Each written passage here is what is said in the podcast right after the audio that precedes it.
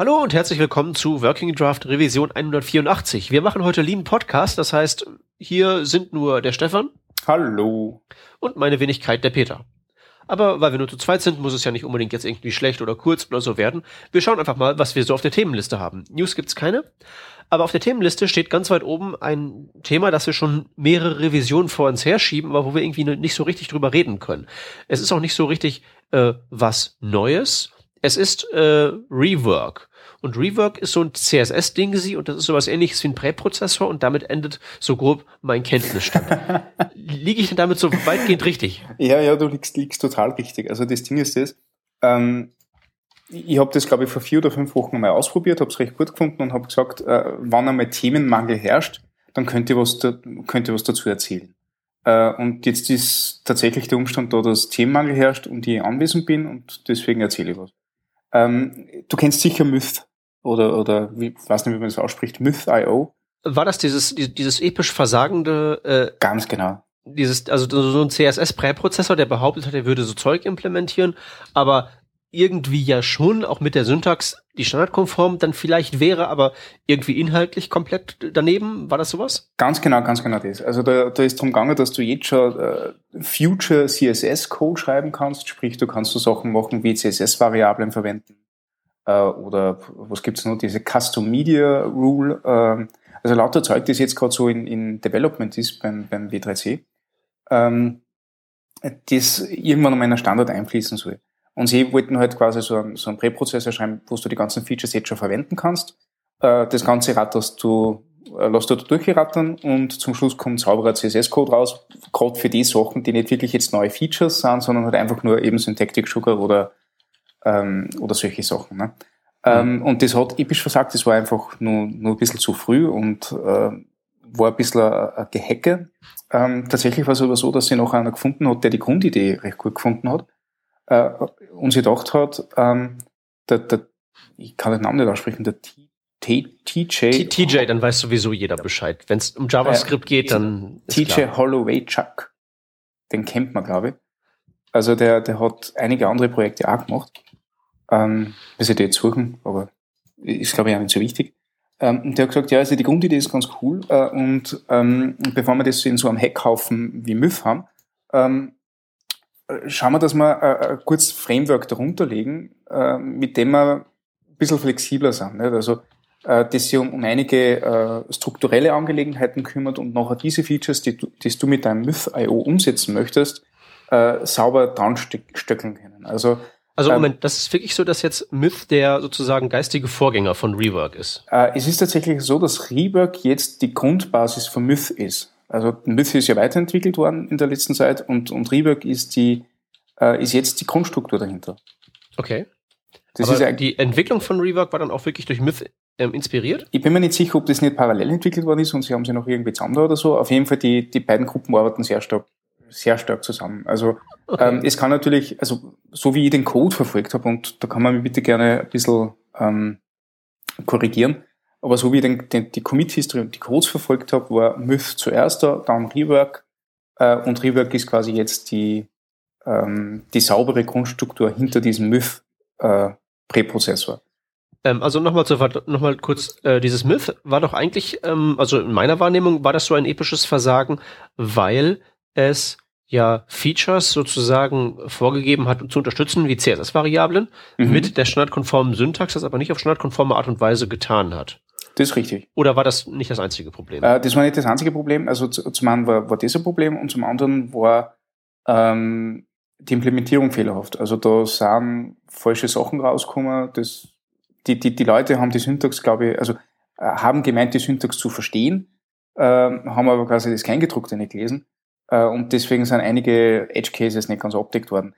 Muss man also ich, ich stelle mir da jetzt so, eine, also so ein paar in Anführungszeichen auf Regex-Basis vor.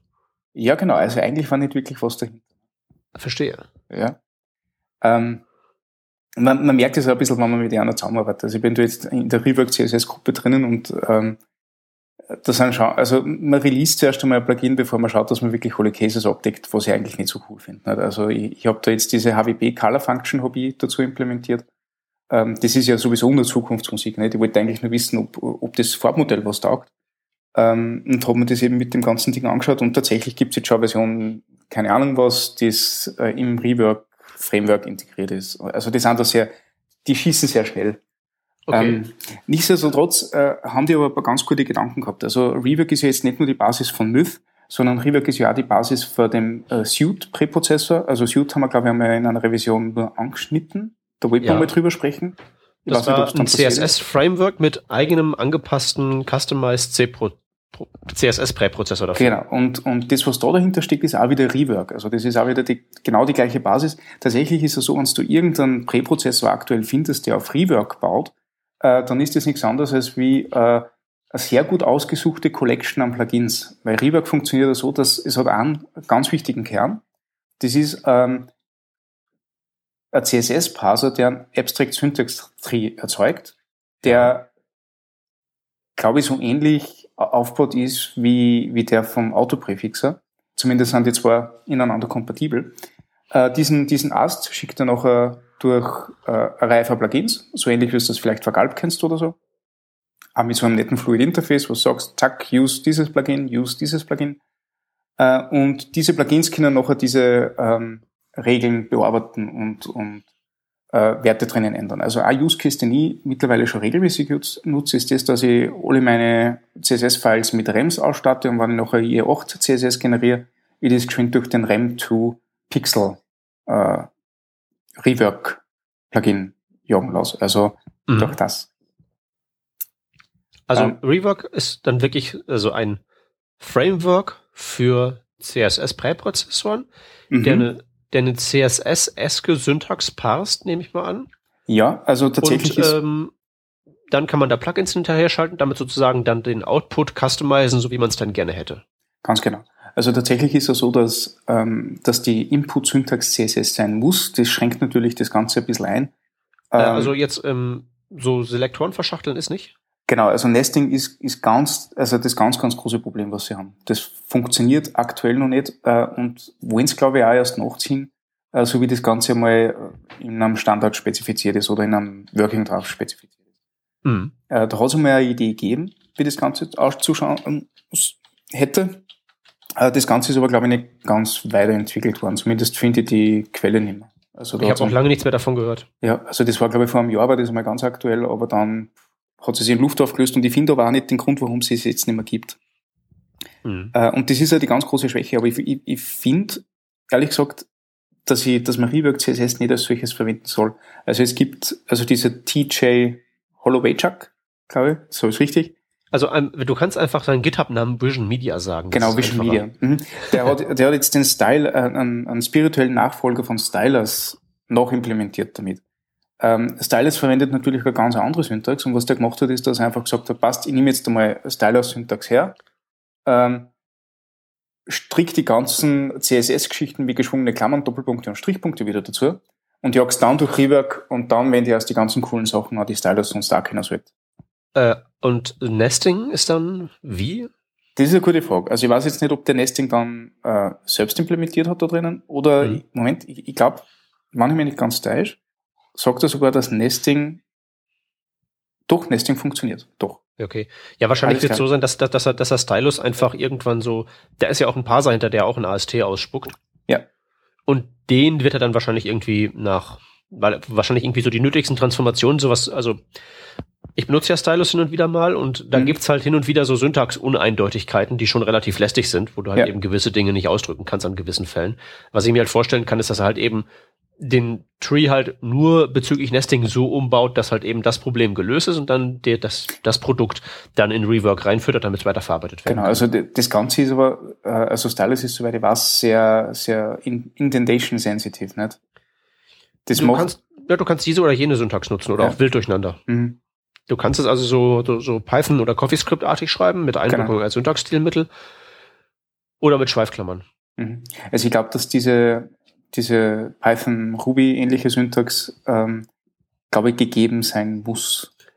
Ich bin mir aber nicht ganz sicher. Ja, klar, das nutzen relativ viele, das hm. will man dann mit unterstützen, schätze ich. Ja, mal. ich glaube, das ist ja einer für die Hauptanwendungs-, also Hauptzielgruppen. Das ist sozusagen das Ding, was halt eben Stylus noch so drin hat, was die anderen Präprozessoren so als ähm, Also weiß ich nicht, SAS mhm. hat das ja auch noch irgendwie mit drin, aber so als richtig cool gilt diese Syntax ja nicht mehr. Mhm, nein, überhaupt nicht. Ne? Und da kannst du sie halt noch benutzen, das ist völlig egal. Ähm, insofern sollte auch das das große Problem nicht sein. Aber genau. pass mal auf, äh, mhm. ich jetzt. Ja. Ne? äh, wofür brauche ich jetzt Rework, so als Feldwald- und Wiesenentwickler? Okay, das ist jetzt nämlich genau der Grund. Also, wenn du sagst, also ich habe mir auch gedacht, wozu brauche ich jetzt einen neuen, äh, äh, einen neuen Präprozessor oder wozu wir Features verwenden, die sowieso noch nicht existieren und solche Sachen, ne? äh, beziehungsweise die man auch nicht wirklich abdecken kann mit so einem Präprozessor. Äh, bis dass ich nachher wirklich einen Use Case gefunden habe, wo das echt Sinn macht und wo ich es jetzt wirklich tagtäglich verwende. Und zwar, das ist einfach ähm, so ähnlich wie beim Autopräfixer. Also du kannst da relativ schnell ein kleines Paket zusammenschnüren, äh, das dir die ganze Drecksarbeit abnimmt, das du sonst in einem anderen Präprozessor mit Mixins oder so weiter lösen müsstest. Wie zum Beispiel äh, Assets bis 64 encoden, falls du das willst. Oder äh, alles in RAM schreiben und nachher CSS ausspucken, das Pixel verwendet dazu. Ähm, ich überlege gerade, das sind glaube ich eh die zwei Use Cases, die meistens verwendet. Ja. Das ist jetzt nicht sonderlich viel. Ja, ähm, aber die, ähm, das, die, die Idee dahinter ist dann ja wahrscheinlich, dass du dir halt eben nur das rauspickst, was du brauchst und dir nicht so einen ganzen Koloss ans Bein bindest. Ganz genau. Äh, Media Queries ist auch so ein Punkt, dass ich zum Beispiel alle Media Queries an Stöbock, die mit einer ähnlichen, äh, also die mit einer gleichen äh, Condition äh, zu tun haben, nicht? Also dass ich alle min with 320 Pixel auf einen Ort bringe, zum Beispiel. Ja. Also und solche, solche ähm, Zusatzaufgaben, wo man sich früher eben halt immer Mixins geschrieben hat, Autopräfix ist da das beste Beispiel, nicht? Ähm, die kann man einfach ziemlich gut damit abdecken. Und die braucht mich nicht mehr drum kümmern. Okay. Und ich kann das in einem, in einem, in einem Nachverarbeitungsschritt machen. Ohne ähm. dass ich, dass ich mich wirklich während der Entwicklung drum kümmern muss. Mhm. Ähm, Frage, was ist denn jetzt so, ähm, ich habe ja, wir haben jetzt ja gerade rausgearbeitet, der Vorteil von dem Ding ist, du brauchst ja nicht diesen riesigen Koloss ans Bein binden. Jo. Äh, was konkret spricht gegen den Koloss? Ähm, also, ich weiß nicht, wie es dir geht, aber ich bin einer, der CSS recht, recht hastig schreibt. Ähm, ja gut, ich, du arbeitest ich, in einer Agentur, das ist... Ja, da muss man hastig schreiben. Ähm, ich verwende zum Beispiel immer dieses Emmet-Plugin für meine, für meine Entwicklungsumgebungen, nicht? Wo du mhm. drei Zeichen schreibst, druckst Tab und du hast die, äh, du hast den gewünschten Code draußen stehen, passt, nächste Zeile, nächste, nächste Regel. Und ähm, ich habe immer das Gefühl, Mixins halten mir auf. Beziehungsweise finde ich nicht äh, ein Plugin oder, oder ein Grant-Plugin jetzt zum Beispiel, dass man wirklich einen Haufen Nachbearbeitungsschritte abnehmen würde und so kann man das selber zusammenstiegeln.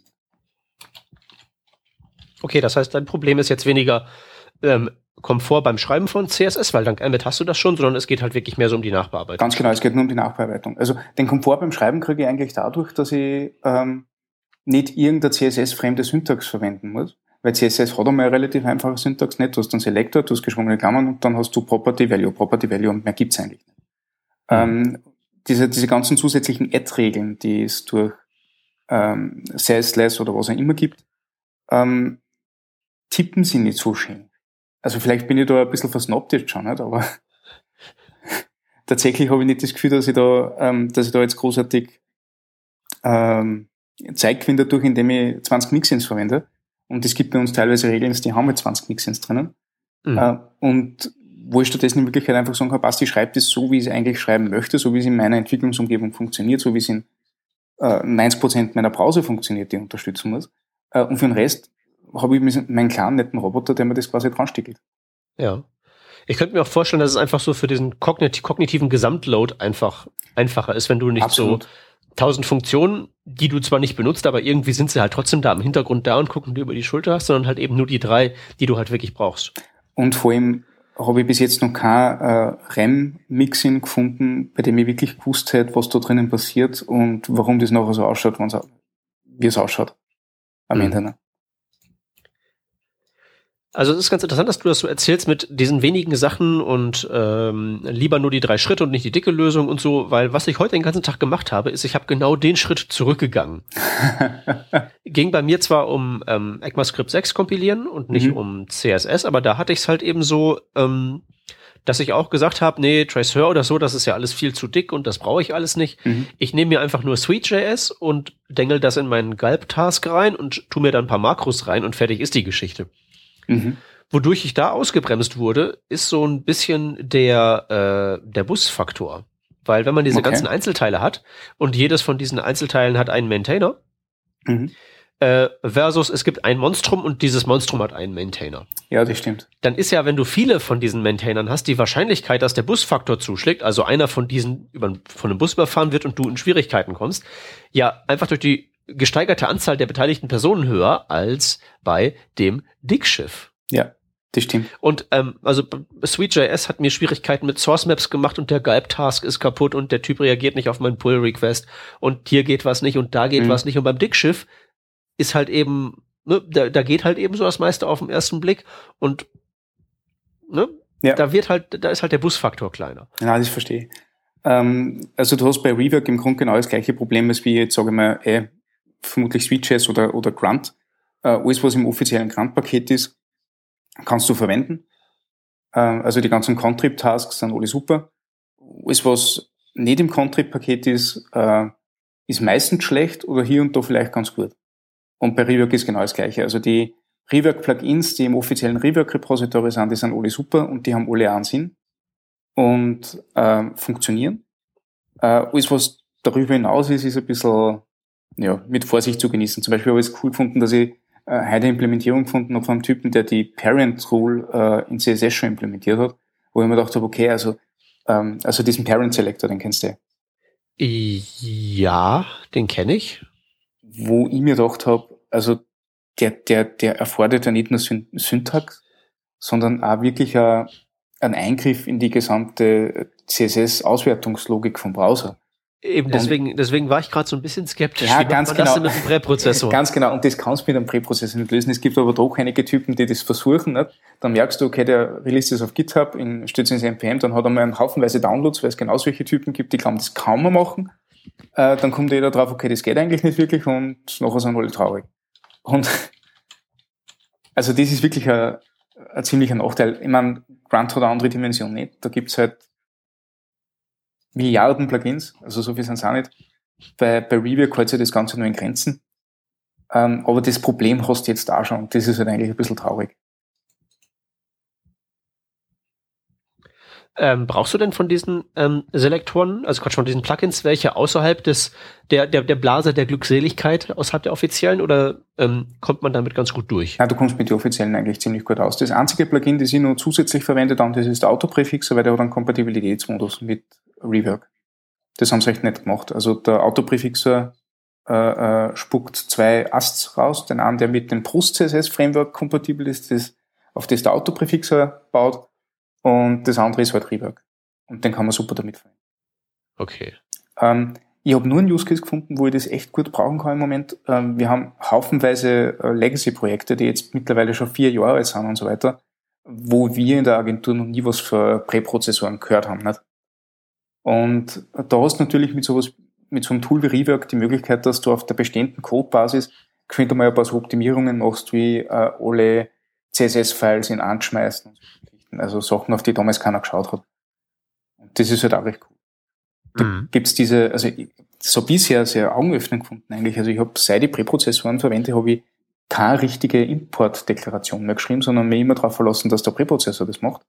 Äh, und habe gar nicht gewusst, dass die Importanweisung in CSS mittlerweile ja total cool ist, weil du da mega Media Queries dran schreiben kannst und solche Sachen.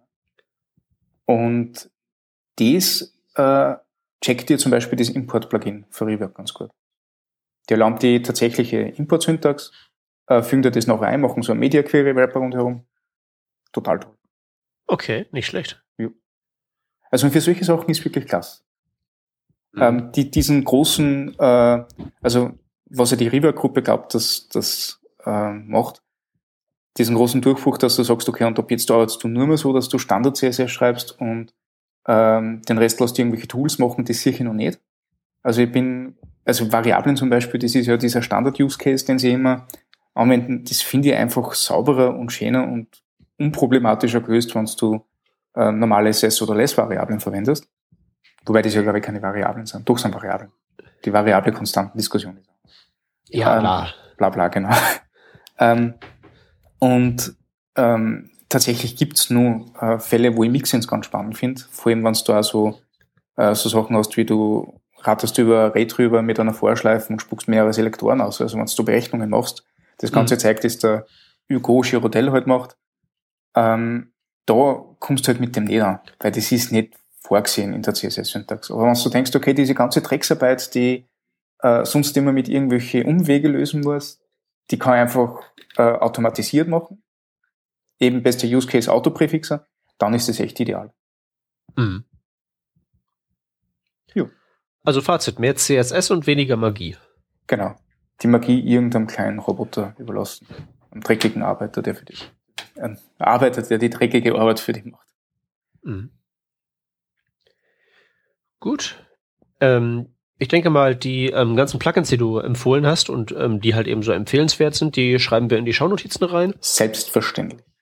Und ähm, ja, ich bin ja mal äh, sehr gespannt. Ich werde es mal demnächst ausprobieren, ob das äh, hinhaut. Ich bin tatsächlich einer von diesen, ähm, ja, ich sag mal, Präprozessor-Power-Usern, weil, also, wenn die was können, dann nutze ich das manchmal meist auch. Und ich bastel mir da teilweise ziemlich komplizierte Sachen zusammen. Mhm komme damit auch ganz gut klar, aber man muss es ja mal versuchen, würde ich sagen. Äh, was verwendest du für einen dann? Also Stylus hast du gesagt? Ist Stylus, der? ja. Okay. Ja, ich, ich bin halt mhm. halt zu faul, um mir so diesen ganzen Ruby-Foo aufzusetzen, mhm. Node.js mhm. und funktioniere einfach. Ich habe ja lange nicht gewusst, der einzige, der, der einzige Grund, ehrlich gesagt. Ja. Ja, das, das ist mittlerweile schon ein Hindernis. Gell? Also ich habe jetzt zum Beispiel Pattern Lab ausprobiert von Brad Frost und war total äh, äh fertig, dass da keinen anständigen Node.js-Port gibt. Und dann habe ich das auf, also das, das rennt auf PHP nicht, was ich ja total cool finde, dass du ja freiwillig PHP für einen statischen Seitengenerator einsetzt. Und Du, da gibt's reichlich Nachfragen, ja. glaube ich, diese ganzen, diese ganzen Billig-Hoster.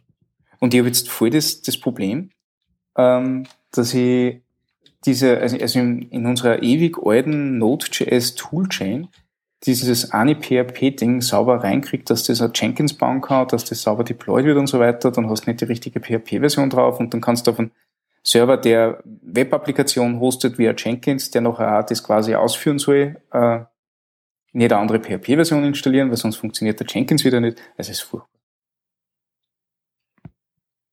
Ja, gut, das ist ja auch PHP. Ich glaube, das ja. ist halt eben, da kann man nichts machen. Na, aber darum verstehe ich, dass du sagst, okay, wenn das in Node ist, pff, nimm es und das funktioniert. Ne? Ja, das ist so der einzige, die, die, die einzige Ausrede, die ich habe. Und was ich dir da gerade als Link geschickt habe, das ist nämlich das Still, das ist der Spiritual Successor of Stylus. Mhm. Ähm, der aber auch von Anfang an sagt, er, er wird vermutlich nicht alles können, was Stylus kann. Or it does not aim for feature parity with Stylus. Aber, ja, es ist ja auch okay. Also es, es gilt ja generell so, dass äh, den Anfänger erkennst du daran, dass er von einer beliebigen Programmier- oder anderen Sprache alle Features benutzt. Ja. Das, das machen halt nur die Wahnsinnigen. Also ist schon okay. Wir werden es verlinken und dann ähm, werde ich es mal ausprobieren, dann schauen wir mal. Wenn ich irgendwie damit äh, fundamentalen Schiffbruch erleiden sollte, dann sprechen wir uns wieder. Ja, unbedingt. Und dann sage ich danach, du, das, was ich vor einem Monat erzählt habe, ist eigentlich totaler Scheiß, vergiss das. Das, das, das, brauchst, das, das brauchst du mir dann nicht sagen, das übernehme ich dann. Okay.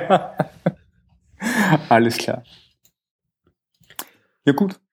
Alles klar. Äh, wollen wir uns dann von den äh, 90ern verabschieden, also PHP und so, und ein bisschen Richtung Zukunft gucken? Ja, total gern. Gut, ähm, ja, das Thema im Allgemeinen ist, glaube ich, Web Components und es gibt hier so einen, äh, einen Artikel, der äh, erzählt, äh, warum Web Components äh, jetzt ready for production wären, nachdem dieser gleiche Typ einen Artikel geschrieben hat, warum sie denn nicht ready for production sind. okay. Äh, äh, ja, ähm, der Artikel ist eigentlich gar nicht mal so spannend. Äh, ich frage einfach mal dich als Mann der Praxis, weil ich ähm, baue ja nur abgefahrene Prototypen und laber ein bisschen drüber. Aber du baust ja Sachen, die Leute auch benutzen. Mhm. Web Components, ready for production oder nicht? Ähm, dazu müsste ich genug Vertrauen in Web Components haben, dass ich das überhaupt einmal ausprobiere. Ah, aber es gibt doch Poly, es gibt, es gibt auch die, es gibt auch Plattform.js, das sind die Polyfills und dann. Äh ja, aber die Polyfills funktionieren die dann wirklich überall da, wo es braucht? Das ist nämlich die nächste Frage. Aber selbstverständlich. Schon? Oder ja, brauchst du, oder brauchst du etwa I, Nee, ja, komm, das natürlich nicht. Ganz genau, das ist das Ding. Aber die brauchst du doch nicht. Äh, in wenigen Fällen leider doch. Also gerade wieder bei einem Kunden, der halt einfach beinhart nur alle fünf Jahre Browser-Update macht bei einem in der Firma. Hm? Okay, also bin ich schon äh, froh, dass der schon, ich, ich wollte so leicht trollisch an die Sache. ja. Ist okay. Na, also, na, das ist tatsächlich das. Also Web Components könnte ich, also konnte ich nicht sagen, dass ich mir trauen würde, das zu verwenden. Ich möchte es unbedingt, weil ich finde das Konzept total genial. Nicht? Und du bist ja eh da als äh, ähm, Wegbereiter recht aktiv und schreibst wahnsinnig gute Artikel zu dem Ding, so dass ich nämlich auch verstehe, was jetzt eigentlich Polymer wirklich tut. Und da die gerne ausprobieren, da die ja gerne mal ähm, irgendeine kleine Applikation damit stricken, aber das ist halt für mich schon noch alles sehr Zukunftsmusik. Mhm. Also, ähm, warum wir jetzt mal drüber reden könnten, sind ja im, sind im Prinzip zwei Sachen. Zum einen gibt es diesen Artikel, der mal ähm, erklärt, also das habe ich, das, das ist schon mal so angeklungen, äh, GitHub benutzt die Dinger ja bereits. Mhm. Und ich würde mal annehmen, dass GitHub ein paar, wenn auch nicht viele Nutzer hat, die tatsächlich mit IE9 und so da hin und wieder mal mhm. Also so irgendwie fünf Prozent oder so haben die bestimmt. Mhm.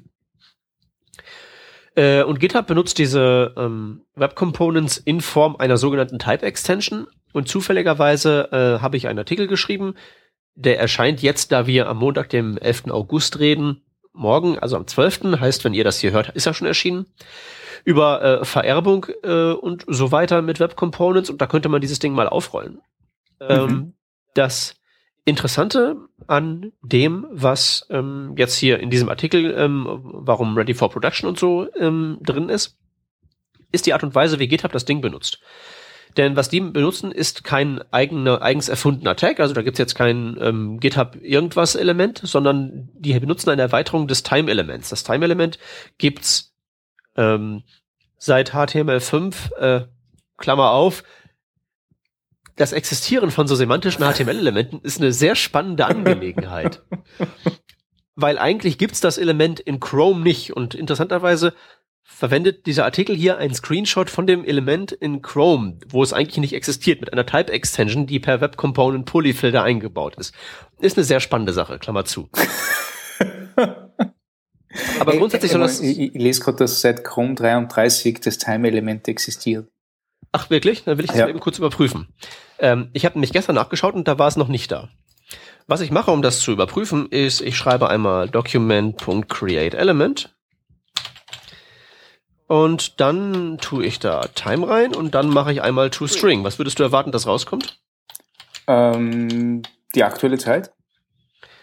Äh, nee, es ist ja das Element, das wir, das ah, okay, äh, dann einfach äh, Time. So ein String. Genau. Nee, nee, da, da kommt, da kommt ja als String immer so raus, äh, Object, ähm, HTML, irgendwas Element. Ah, Object, okay, HT ja. HTML, mhm. Div Element oder so. Müsste HTML Time Element drin stehen. Genau, was steht drin? Object HTML Unknown Element. Das Unknown Element Interface ist, dass das implementiert wird, wenn ähm, dass das Interface nicht bekannt ist. Also entweder kennt Chrome das nicht oder er macht es zumindest nicht richtig. Ja. Um das jetzt mal zu überprüfen, müsste man natürlich mal eben kurz schauen. Äh, Konsole dir ein so ein Objekt identifizieren, ob das dann irgendwie da drin einigermaßen okay ist. Ich habe gerade die API von diesem Teil nicht im äh, Kopf, was aber, ich da jetzt sehen was müsste. Macht, was macht dann Chrome, wenn das Time-Element quasi nicht offiziell existiert, dann passt das trotzdem wie. Na, das Time-Element ist ja nur so ein semantisches Element, das ja, hat genau. ja keinerlei Funktion. Ja. Das heißt, es ist genauso wie so ein Element, wenn du dir eins ausdenken würdest, Blafu, ja. ohne jetzt Web Components ja. zu benutzen. Da würde er ja auch einfach so drüber passen und gut ist. Du erinnerst dich vielleicht an früher, als es diese ganzen HTML-Elemente, Section und so, mhm, mhm, auch nur auf dem Papier gab, konnte man das aber in den Browsern trotzdem benutzen, sofern man den ganzen Dingern Display-Block gab. Ja. Also ich, ich, ich weiß, was ähm, die IE-Browser da mitgemacht haben, wenn sie Element mitgekannt haben. Das war nicht so gut, nicht? aber reagiert der Chrome halt anders. Das ist, doch, das ist sehr gut, weil das ein äh, sicherer Lacher in jeder HTML5-Präsentation oh, ja. ist, die ich von Nerds Das auf jeden Fall. Aber das ähm, ist wieder das, weil, weil ich halt Code schreibe, der noch auch angeschaut wird. Oder zumindest ja, das Ergebnis angeschaut wird. Pass auf, das, das Ding ist halt eben, dieses Time-Element ist jetzt so im Limbo zwischen existiert oder existiert nicht, aber es ist halt eben im Endeffekt egal, ob es existiert. Mhm weil geht halt eben trotzdem. Mhm. So, wo waren wir stehen geblieben? Ähm, äh, wie GitHub das benutzt. Genau, wie, ganz genau. Was normalerweise das Time-Element macht, ist, es enthält ein Daytime-Attribut. Da steht in maschinenlesbarer Form die aktuelle Datums- und Zeitangabe drin.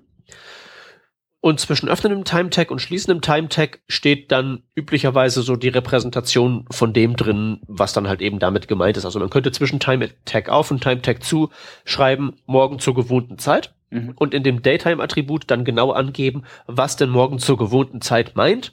Und ein entsprechend ausgerüstetes Programm könnte hingehen und könnte dann eben sagen, ja, ähm, ich parse mir das Daytime-Attribut und dann verstehe ich halt eben dieses Element im semantischen Sinne. Mhm.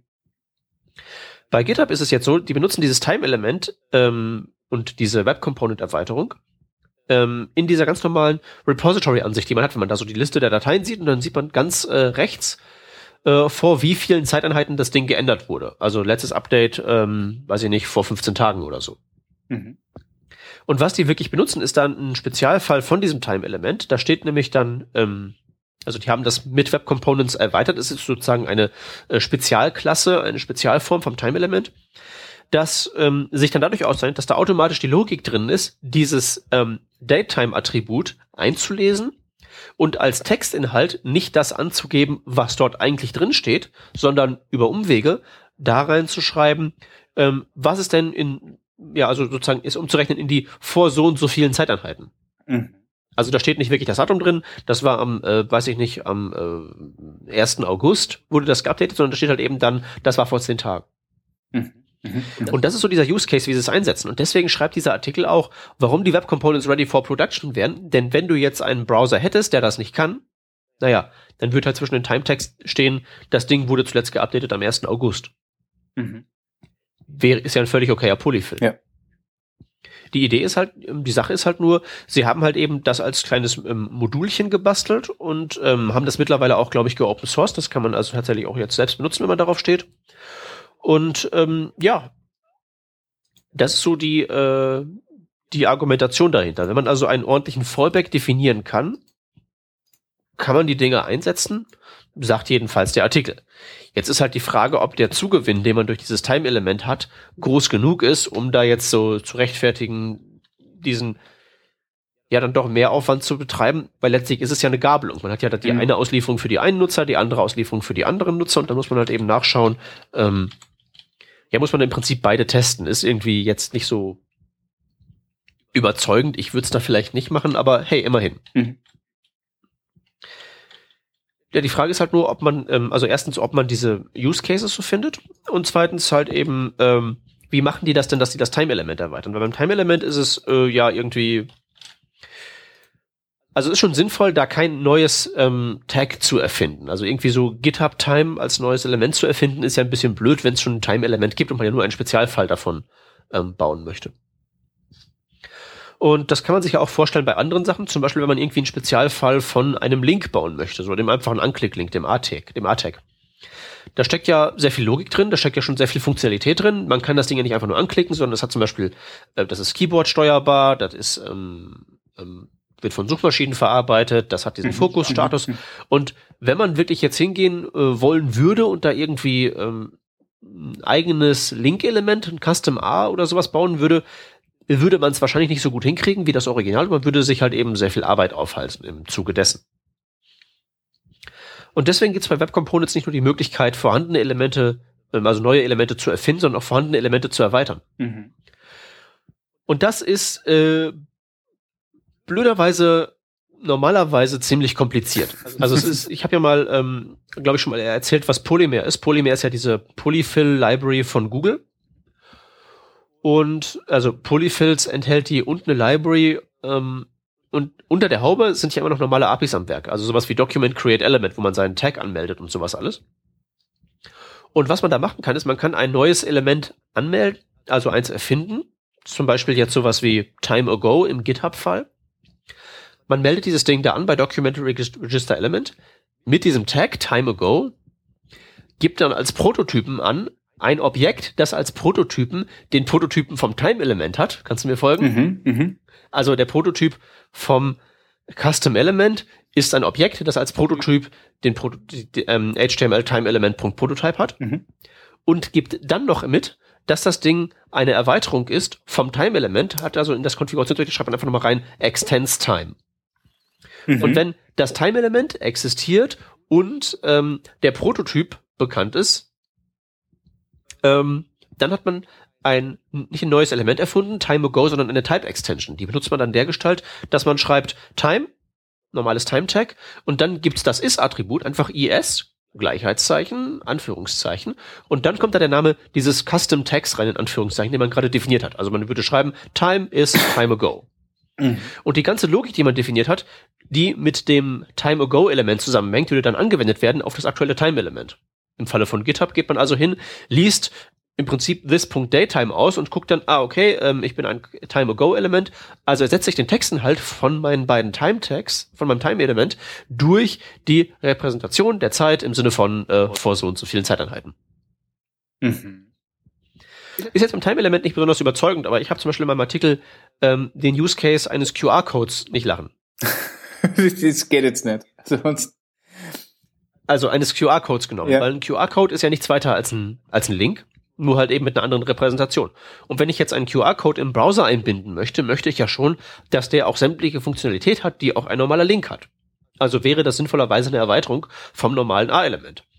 Also baue ich mir so ein Teil, ähm, sage, ich bin ein, eine Type-Extension vom A-Element und ich baue halt eben die Logik rein, die sagt so, pass auf, äh, zwischen die beiden, ähm, zwischen äh, öffnenden A-Tag, schließenden A-Tag hänge ich einen Shadow DOM-Knoten, der mir mit Canvas einen QR-Code rendert und damit den Texten halt sozusagen verbirgt. Mhm. Ich baue einen ganz normalen Link ein, also Link, href, google.com, ähm, öffne einen Tag zu, irgendwelchen Text reinschreiben, Google oder so, ähm, A-Tag zu. Und wenn ich dann eben noch is QR-Code reinschreibe, äh, wird mir automatisch dieses Ding in einen QR-Code verwandelt, dank halt eben der Web Component Logik. Mhm. Und das Coole ist, du hast halt immer nur ein A-Tag, nicht?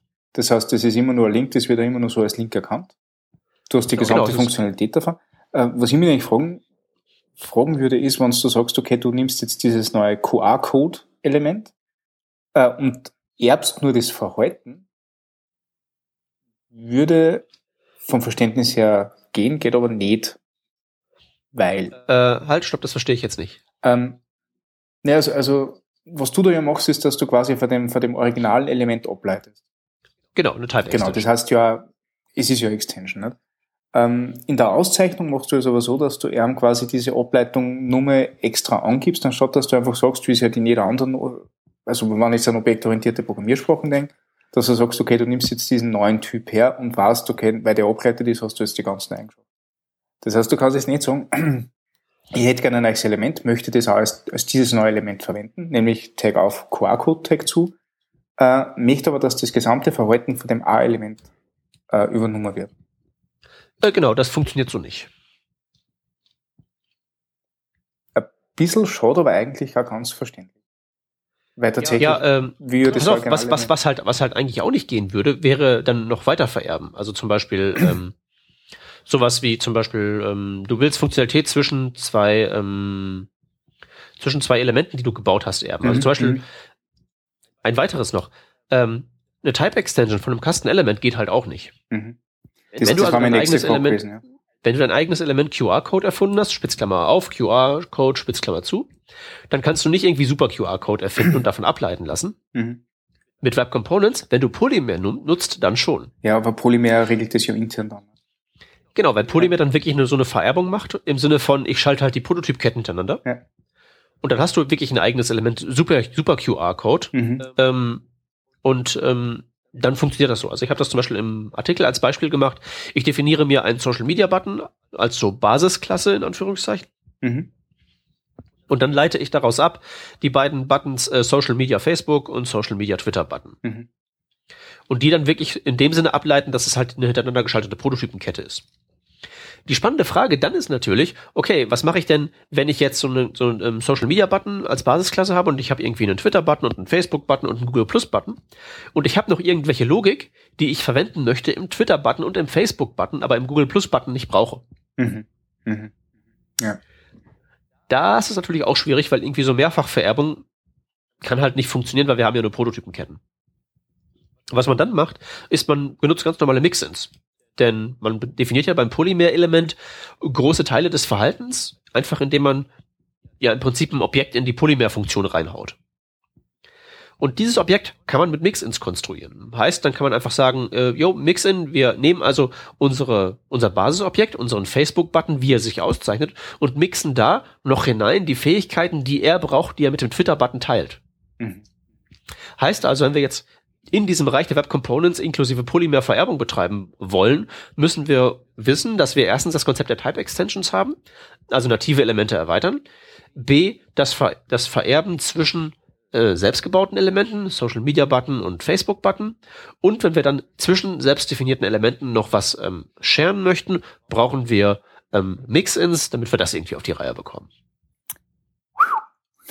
ist nicht, es, ist nicht, es, ist nicht, es ist nicht ganz ohne, ja? aber ähm, ist schon ähm, eigentlich für jeden Use Case was dabei, mhm, glaube ich, oder? Mhm. mhm. Weil, ja. wie gesagt, wenn man was komplett eigenes erfinden möchte, kann man das und kann dann auch so eine beliebige, ra, ich bin super Java Enterprise Entwickler, Vererbungskette aufbauen, bis, ähm, bis die halt eben lang genug ist. Aber in den meisten Fällen brauchst du es eh nicht. Ja, ich glaube auch, dass das eigentlich nie, so nicht nötig sein wird. Ähm, und mit den Type Extensions kann man halt eben wirklich sehr elegant sagen, ja, ich hätte gern einen Link mit einem kleinen Extra. Ja. Da muss man nämlich genau das nicht machen, was halt eben auf Twitter jetzt so gerne bei den Skeptikern hochpoppt. Ja, ra, dann bauen wir jetzt irgendwann demnächst alle unsere Elemente nach und dann bestehen ja auch noch da Diffs und alles ist eine Suppe und so. Ja. Ne? Kann halt dazu führen, wenn man es richtig macht, muss es aber nicht. Man kann einfach so sagen, hier, äh, hier, das erweitern, das ja. erweitern. Mhm. So kleine was, was ein bisschen schade ist, dass man einfach so Multi, ähm, dass es keinen guten Mechanismus für so Multi-Type-Extensions geben könnte. Weil was ich mir zum Beispiel so gedacht hätte, als erstes wäre, ha, da mache ich mir jetzt, um diese blöde HTML5 Drag-and-Drop-API loszuwerden, äh, mache ich eine Type-Extension für Draggable. Aber ja. weder kann man so eine allgemeine Draggable-Extension machen, die auf alle Elemente angewendet wird. Ja. Äh, noch ähm, ist es so, ähm, wäre ja ein bisschen unhöflich, ne? Weil dann könnte ja jedes Element, das draggable ist, nichts anderes mehr sein. Ja. Ja, ich verstehe. Also das war ja dann wieder, also da ist Angular ganz stark, dass sowas macht. Äh, ja. ja. Aber ähm, nochmal zurück zur, zur Ding, zur, zur Type Extension. In Wirklichkeit äh, darf man sich das nicht als, als klassische Vererbung, wie man es Obje aus objektorientierten Konzepten kennt, vorstellen, sondern es ist wirklich nur von bestehenden Elementen eine gezielte Ausprägung machen, die halt quasi um eine Kleinigkeit weitergeht. Genau, also, also ähm, ich muss tatsächlich nochmal nachgucken, wie das genau ist. Also die Prototypenkette, die dann gebaut wird, ist tatsächlich so, dass, wenn ich jetzt mich nicht täusche, ähm, tatsächlich so der, der Gestalt ist, wenn du jetzt so deinen oh, ich, ich rede gleich Unsinn. ähm, das macht nichts, du schon die ganze Zeit. Also bitte. Ähm, ich muss mich jetzt mal zu meinem Beispiel durchklicken. Also tatsächlich ist es der Gestalt, es ist halt ein normales ähm, Element weiterhin, wie bisher. Wie gesagt, ein, ein A-Element, ein Link mit allen Features, die vorher auch da waren. Es ist halt nur eben eine, ähm, eine Kleinigkeit dazugekommen, nämlich eben diese eine Funktionalität, die du haben wolltest. Mhm. Was halt eben diese relativ wenig äh, wäre. Also in, in, meinem Beispiel, das ich jetzt habe mit, ähm, äh, ich mache das mit normalem ähm, DOM-Code ohne Polymer da ist es halt so, ich habe dem halt nur eine Methode eingef eingeflößt, die halt eben zusätzlich noch einen Konsole-Log macht. Man kann also zu diesem Element hingehen und kann dann sagen, hier äh, link.bar und dann gibt's halt einen Konsole-Log mit Hallo Welt. Mhm. Aber man kann halt sozusagen eine Invasion starten auf ähm, die Prototypenkette und kann halt eben sagen, ja, alle Links, die halt eben dieses Ist-Attribut der Gestalt haben, können halt eben das auch noch. Und man kann die halt eben dann so gezielt ausstatten. Es ist wirklich mehr so eine Art, ich, ich streusel da was, es ist halt eben eine Extension und keine Vererbung in dem Sinne, schon richtig. Ich finde das cool. Das ist total elegant eigentlich. Also gerade dieser QR-Code-Fall, der ist. Ähm, Wenn es kein QR-Code wäre, wäre der ziemlich. Ja, ja aber sie, äh, keine Ahnung, sie, naja, es ist eigentlich alles, was, was in die Richtung geht, eigentlich schier nicht. Und sagst, du hast dann einen, ähm, einen Link, der auf irgendeiner Webseite geht, die eine Funktionalität bereitstellt, wie zum Beispiel, keine Ahnung, Twitter-Folgen, sag jetzt einmal. Mhm. Äh, und du kannst diese, diese Folgenfunktionalität gleich äh, in den Link reinpacken. Erweiterst das gezielt um das eine extra, ähm, stößt aber die Grundfunktionalität muss ich. Genau, also es ist halt auch ein super Fallback. Also was man halt immer aktuell so hat, wenn man mal Twitter und Facebook und so was versucht einzubinden, da sind ja teilweise recht abenteuerliche Konstruktionen, die man da mhm. gereicht bekommt. Mhm. In den seltensten Fällen ist es einfach ein Link. Also bei Twitter ist es so, bei Facebook gibt es dieses komische XML-Fu und das ist alles leicht fragwürdig. Mhm. Sagen wir mal so. Ja. Mit so einem Link wäre das halt eben ne, so Grundfunktionalität plus halt eben das bisschen. Denn auch mein QR-Code-Fall ist halt immer noch ein Link. Wenn du mit der Maus drüber gehst, äh, kriegst du halt als Tooltip, was da ursprünglich als Text drin stand. Wenn du draufklickst, gehst du dahin. Musst es nicht abfotografieren, kannst es halt nur zusätzlich machen. Und die Schöne ist, du behältst die ursprüngliche Semantik mit, die halt auch wirklich jede Maschine checkt. Und Ja, ja, nicht nur jede Maschine, halt auch jeder Benutzer. Ja. Ne? Du kannst halt eben einfach dein Plugin verkaufen, nicht als so, hier, ich habe ein neues Element mit komplett neuen Texten, das musst du dir jetzt alles hier, neue Attribute, bla bla bla, sondern einfach nur sagen, hier, du kannst deinen Link jetzt zum QR-Code upgraden, wenn du einfach nur diese sieben Zeichen an die Stelle reinschreibst. oder du erweiterst das Videoelement, das YouTube-Videos abspielt. Ja, zum Beispiel. Also ich habe auch schon überlegt, was ich jetzt noch nicht gebaut habe, aber was halt irgendwie schön wäre, wäre so, äh, ich hätte ja gerne irgendwie so ein Input-Element, Mhm. Dem ich einfach so sagen kann, äh, also ich definiere so ein Quasi-Standard für Autocomplete, wo ich halt sage, es gibt ein JSON-Format und in diesem JSON-Format so liegen Autocomplete-Vorschläge vor. Mhm. Und da kann auch was hingepostet werden, dann wird die Auswahl eingeschränkt und so. Und dann will ich einfach haben so ein, ähm, ein Input-Tag, wo ich sagen kann, ist autocompleted. Und in einem extra Attribut gebe ich dann noch die URL zu dieser, zu dieser JSON-File an. Und immer wenn ich was eintippe, wird halt der aktuell eingetippte Wert dahin gepostet und zurückkommt ein JSON mit einer Auswahl, die dann in der Datalist gepackt wird, die dann in dem Element als äh, List-Attribut, bla bla bla, damit ich halt eben Autocomplete kriege, ohne halt dieses, dieses lästige Zeug zu machen, weil Ja. das ist halt eben einfach viel zu lästig, Autocomplete zu machen mit HTML5, als was man es wirklich machen möchte. Ja. Wenn ich aber einfach per Attribut meinem Input sagen könnte, Input, du bist jetzt autocompleted, dann wäre das schon wesentlich erträglicher. Das ist total cool. Keine Ahnung, ob das geht, muss, muss ich ausprobieren. Das war echt interessant. Und das kannst du echt noch weiterspielen. Also gerade wenn du dann Input-Möglichkeiten denkst, da gibt's ja immer wieder Sachen, die in der, in, in der Idee ganz gut klingen, in der Umsetzung überhaupt nicht funktionieren. Ähm, Ja, so, Datumseingaben. äh, hier, also, so, wo man so denkt, so, ah, okay, äh, mein Feld ist invalid, also mache ich hier mit CSS äh, Feld, Doppelpunkt invalid und dann mit der, dann ähm, after und dann geht's halt eben nicht. Ne? Ganz genau. Ja, das klingt echt sehr vernünftig. Ja. Und wie gesagt, es gibt Leute, die behaupten, es wäre ready for production. ja gut, ich kann mir das bei solchen Sachen aber auch echt gut vorstellen, dass das ready for production ist, weil da ist nicht so viel Magie dahinter. Ne? Ja, und es gibt halt eben einen vernünftigen Fallback, Ja. weil am Ende bleibt halt eben das Element übrig. Genau. Also von dem her finde ich das durchaus in Ordnung. Bei dem großen Scheiß weiß ich es nicht. Also ich habe mir jetzt diese, diese Paper Components recht genau angeschaut, die Google da veröffentlicht hat. Ähm, was die das Material Design umsetzen. Im Chrome schaut das eh alles total cool aus, ne? Ich habe mir das noch nicht angeschaut, muss ich sagen. Ich habe Also auch irgendwie wirklich, wirklich das, das, das, das, äh, den Eindruck, dass so einige Leute aus der Polymer-Ecke dieses gute alte Problem haben, wenn du ein Hammer bist, sieht jedes Problem aus wie ein Nagel.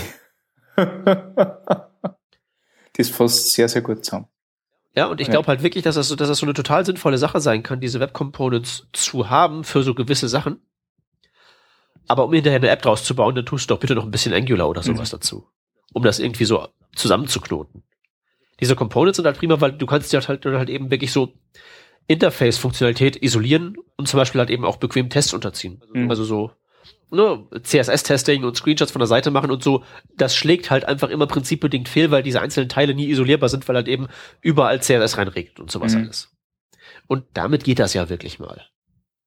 Und du willst eventuell eine Komponente haben, wo du einfach nur mit so sagst so Angular, wenn sich das Model ändert, fütterst du da Daten rein und die Verarbeitung der Daten willst du halt eben wirklich in ein anderes Problem überführen. Ja. Dass du halt eben so ein Framework, so ein MVC-Framework als so den ähm, Layer nimmst, der im Prinzip die Befehle verteilt und so sagt, die Daten dahin, die Daten dahin, die Daten dahin, in die Komponenten und die Komponenten jeweils entscheiden, wie das aufbereitet wird.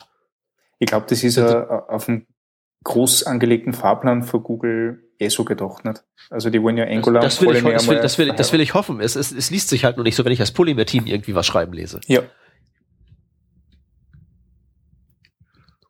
Ja, steil. Ich find's cool. Das gefällt mir sehr, sehr gut. Ich finde sowieso die ganze Web Components Thematik so spannend, weil, weil da echt Schwabpotenzial dahinter steckt. Und du erklärst das auch gut genug, dass ich mir denke, okay, ich, ich verstehe, was da für Potenzial dahinter steckt.